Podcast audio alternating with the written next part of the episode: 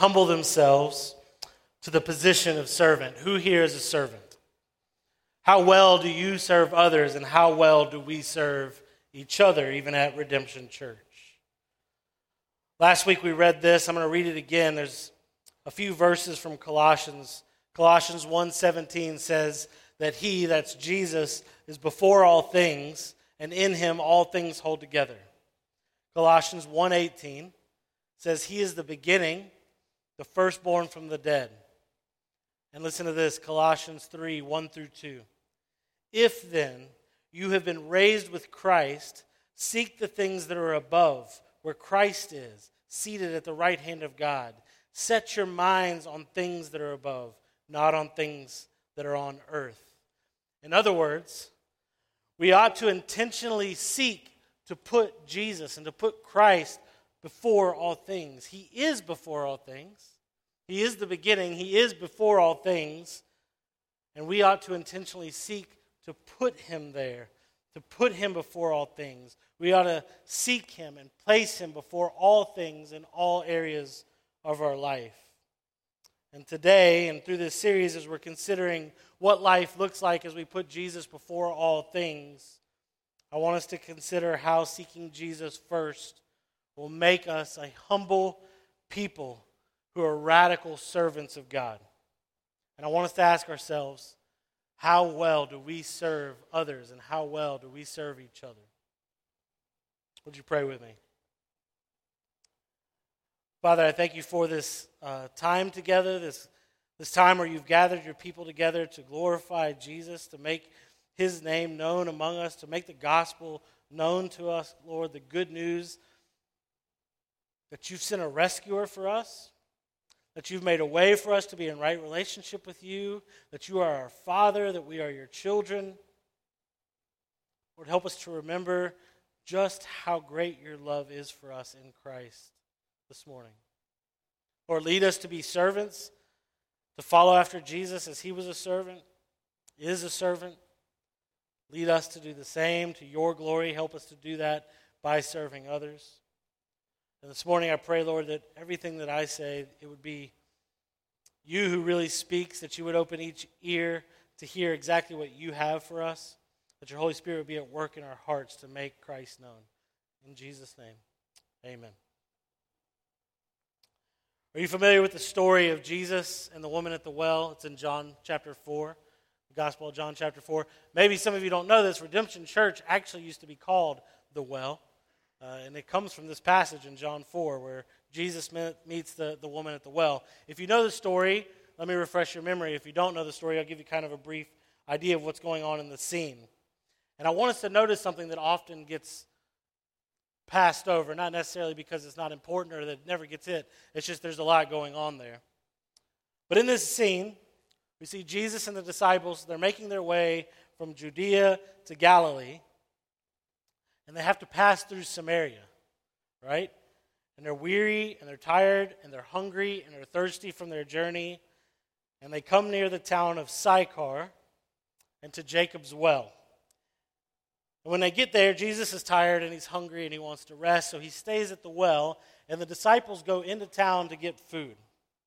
And while they're gone, a woman comes to the well. Jesus ministers to her. He has a lot of interaction with her. And as that kind of scene draws to a close, the disciples return with food and they're urging Jesus to eat. And Jesus says something odd, since we know that Jesus was tired, that he was hungry, that he was there to rest as they went to go get food. And he says something kind of odd in verses 32 through 34 of chapter 4 of John. He just says this I have food to eat that you do not know about. They offer him food. He says, I have food to eat that you don't know about. And the disciples said to one another, Has somebody brought him something to eat? Like, is he hiding some food somewhere? Because he was hungry when we left, and now we're bringing food, and he's saying, no, I got some food that you don't know about.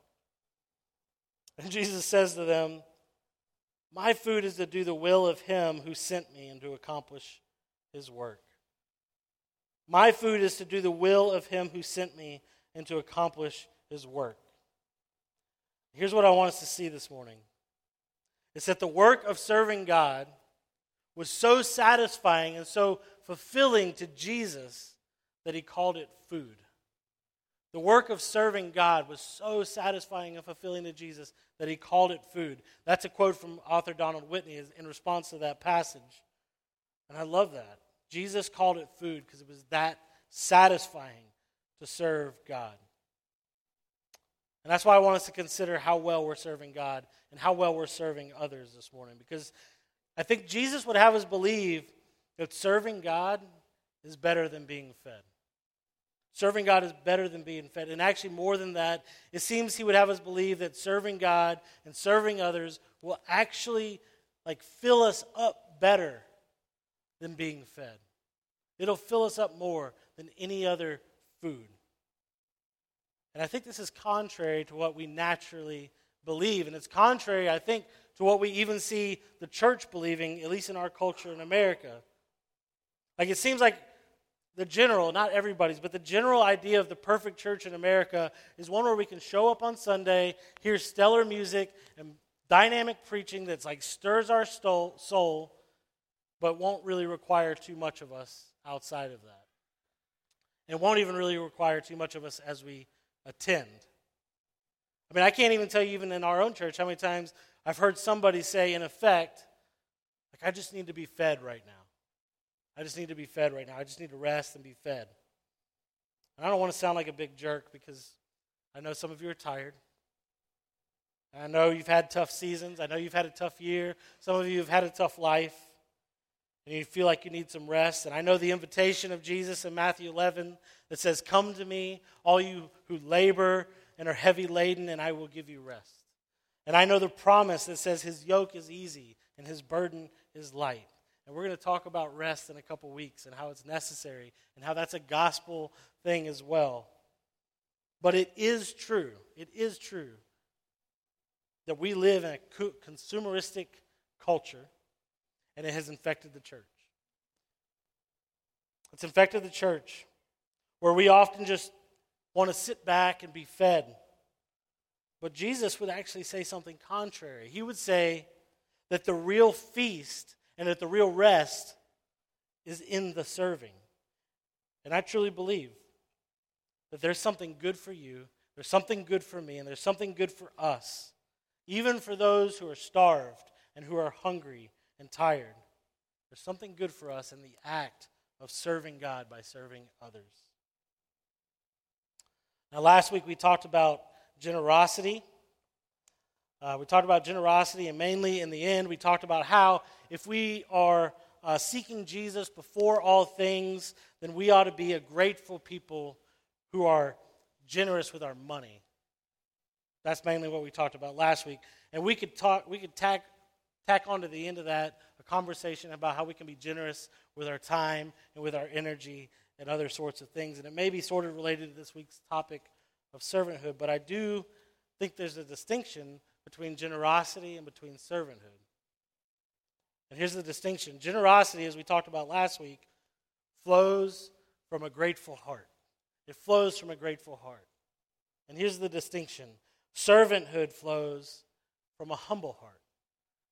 Gratitude flows from a grateful heart, servanthood flows from a humble heart. That's the first thing I want us to see this morning. There's just a couple things.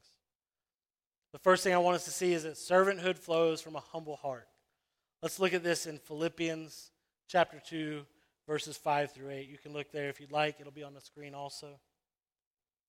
Philippians 2, 5 through 8.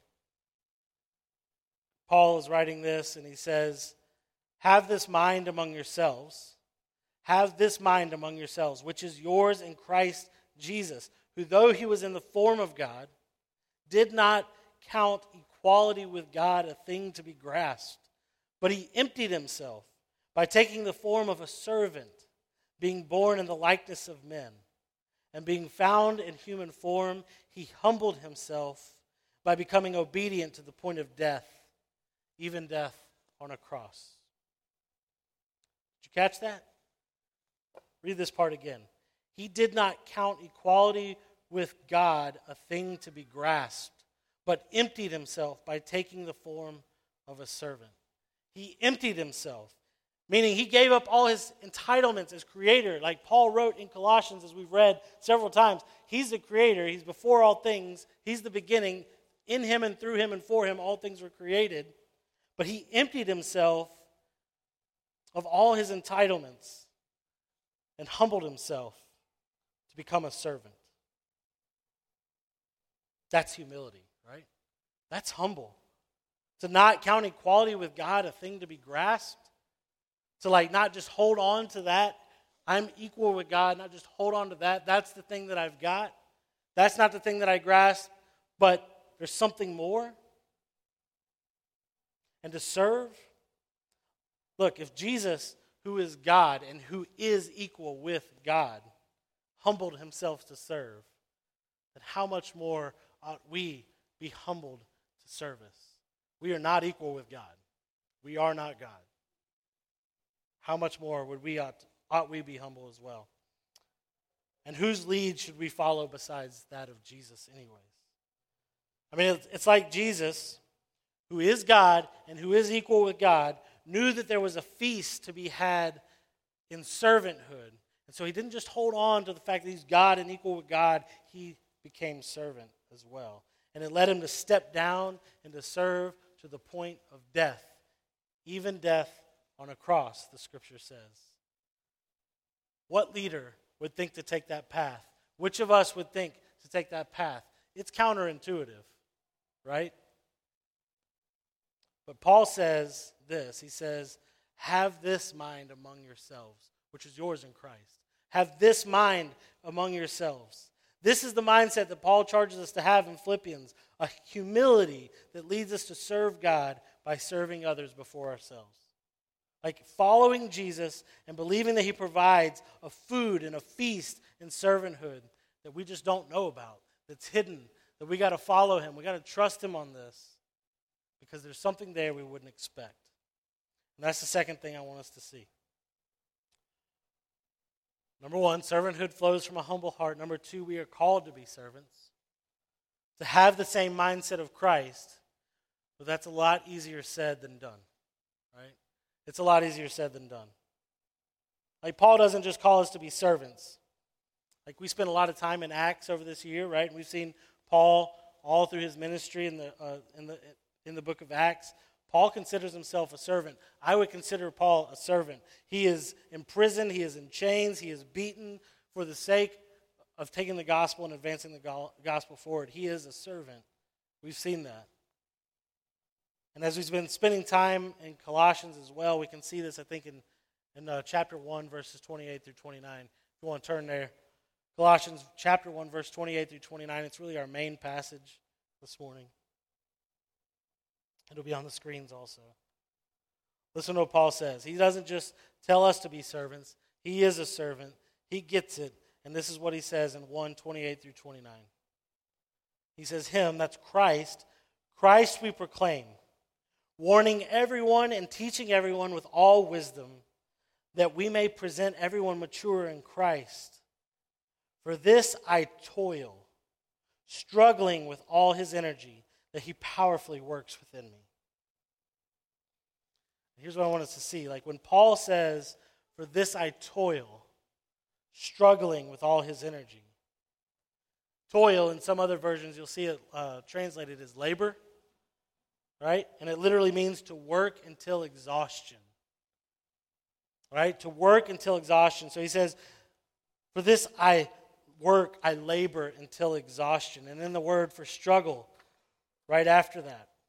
The Greek word for struggle is where we get the word, our word for agonize. It's uh, agonize, agonizomai, or whatever, something like that. Agonizomai is where we get our English word for agonize. It means to agonize. So for Paul to serve God, it was to agonize to the point of exhaustion.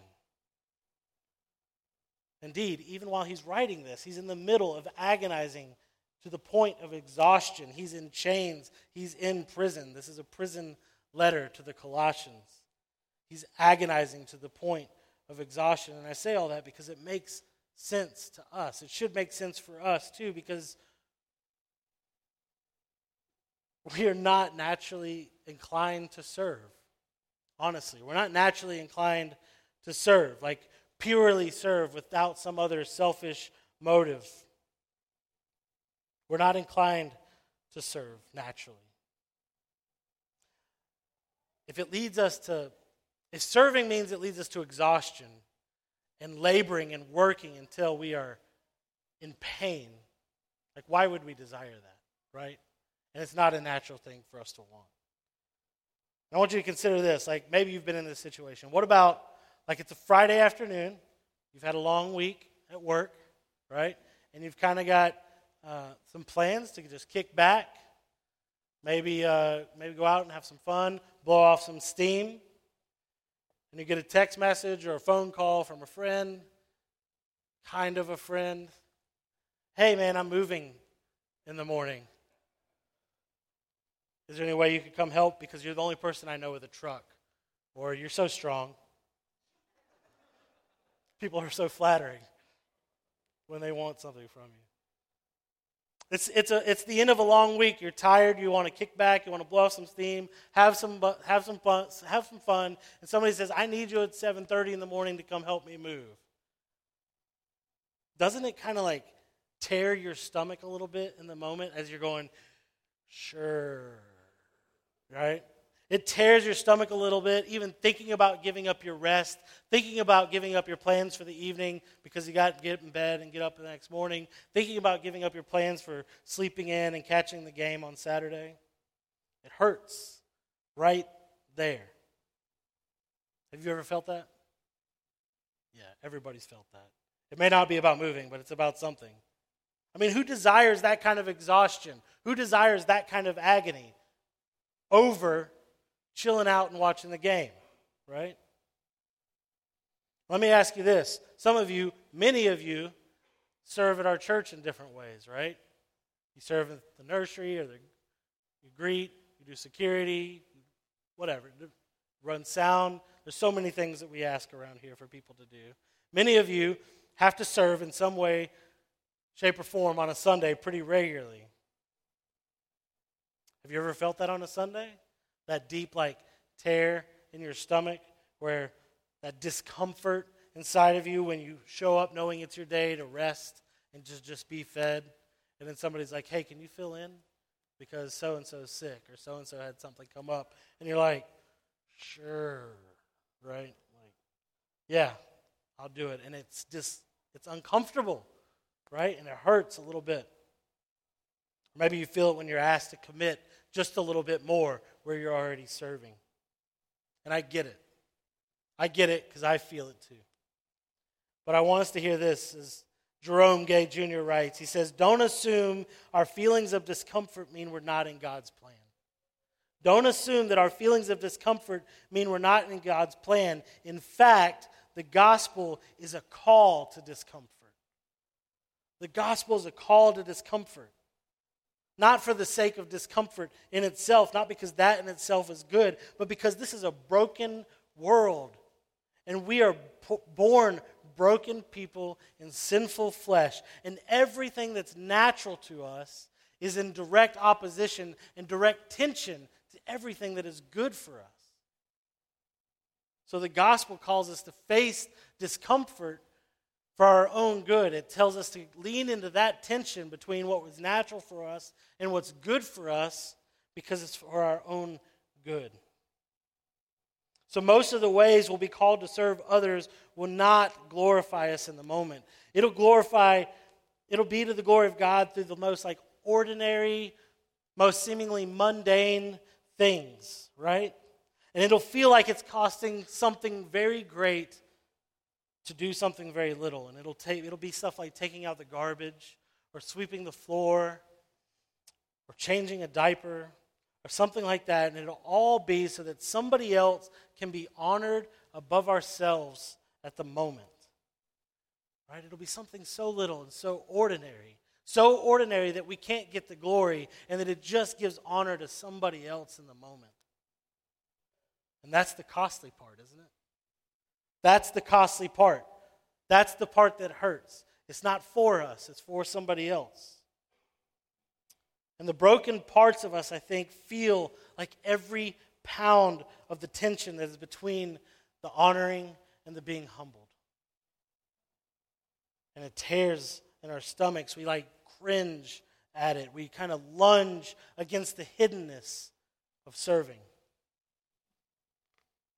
Like I said, we're called to be servants, but being a true, humble hearted servant, that means like without either having ulterior motives in our service or just having all kinds of anger and resentment build up inside of us.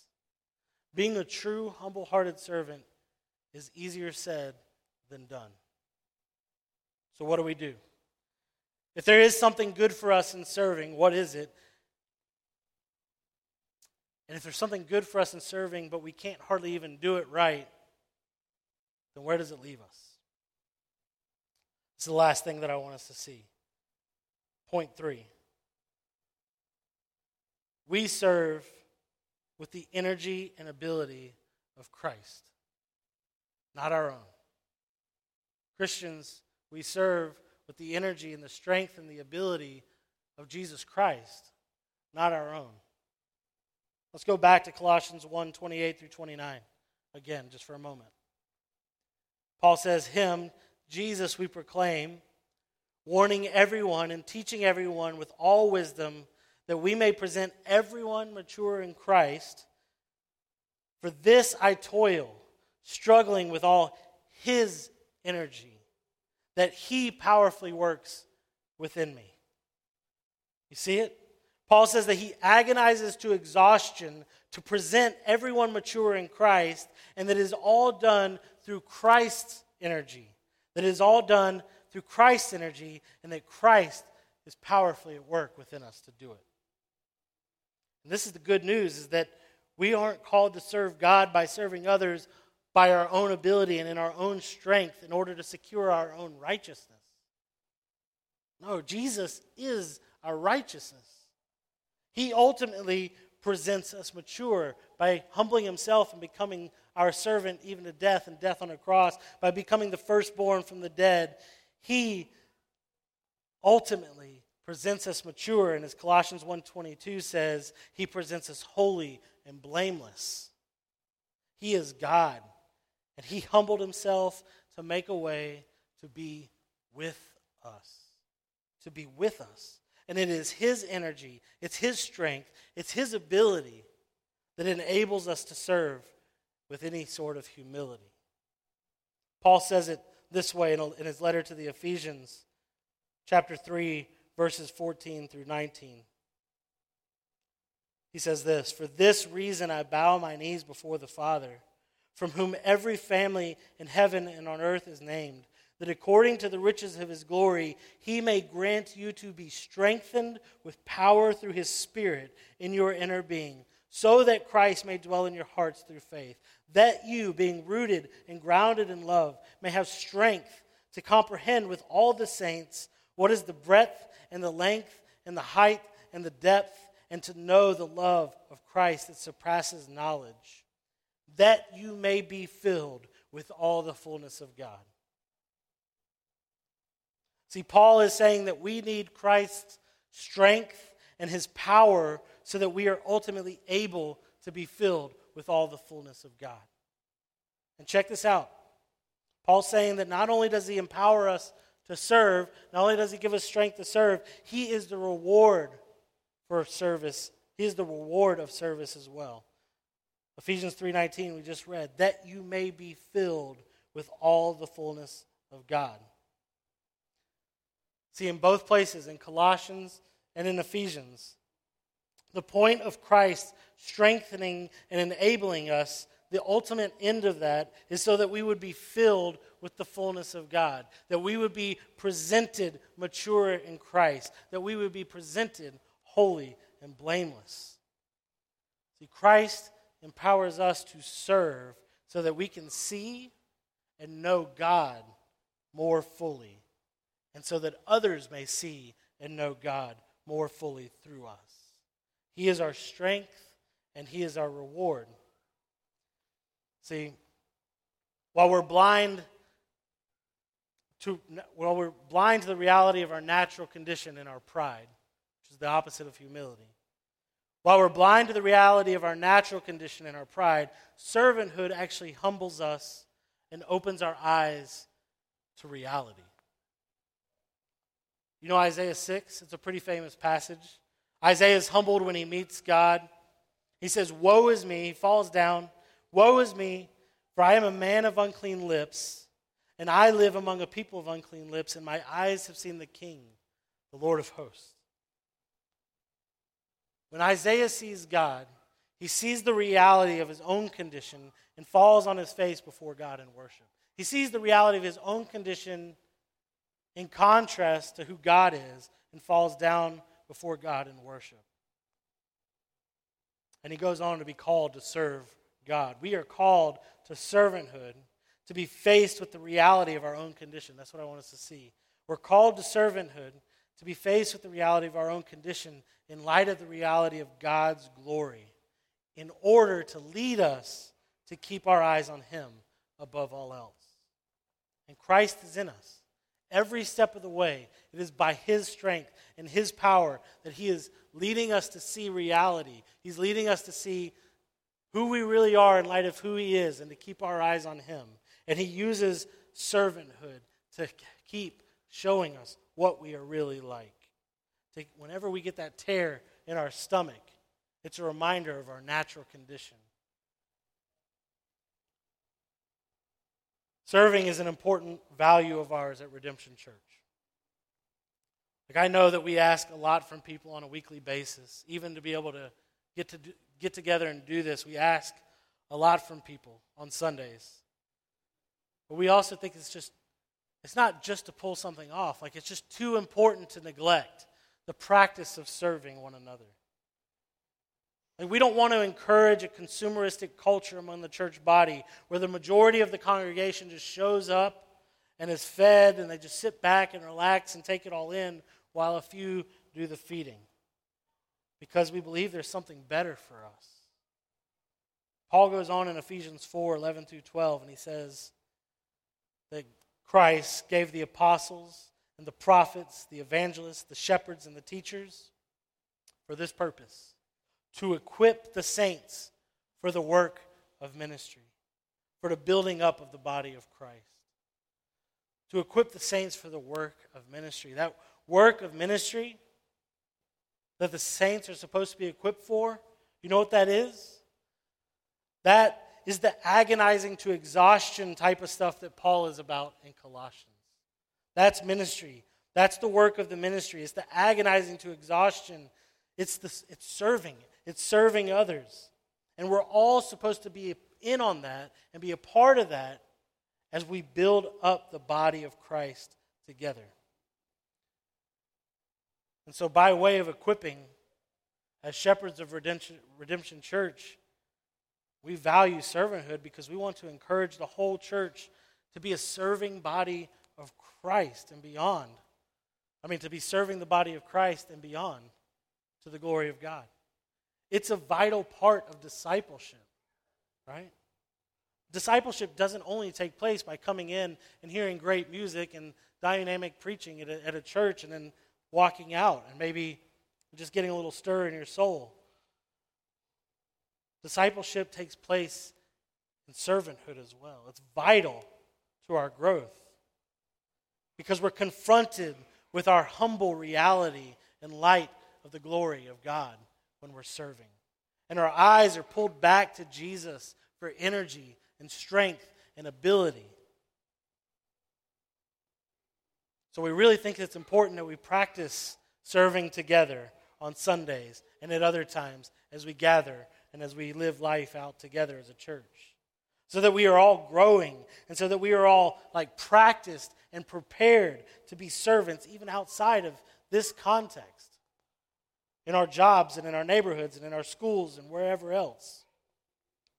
And ultimately, as a church, we want to see the neighborhood that we exist in in downtown Augusta be recipients of our servanthood so that as we know Christ more fully and as we become built up as Christ more fully, that we might make him known to others also in our servanthood.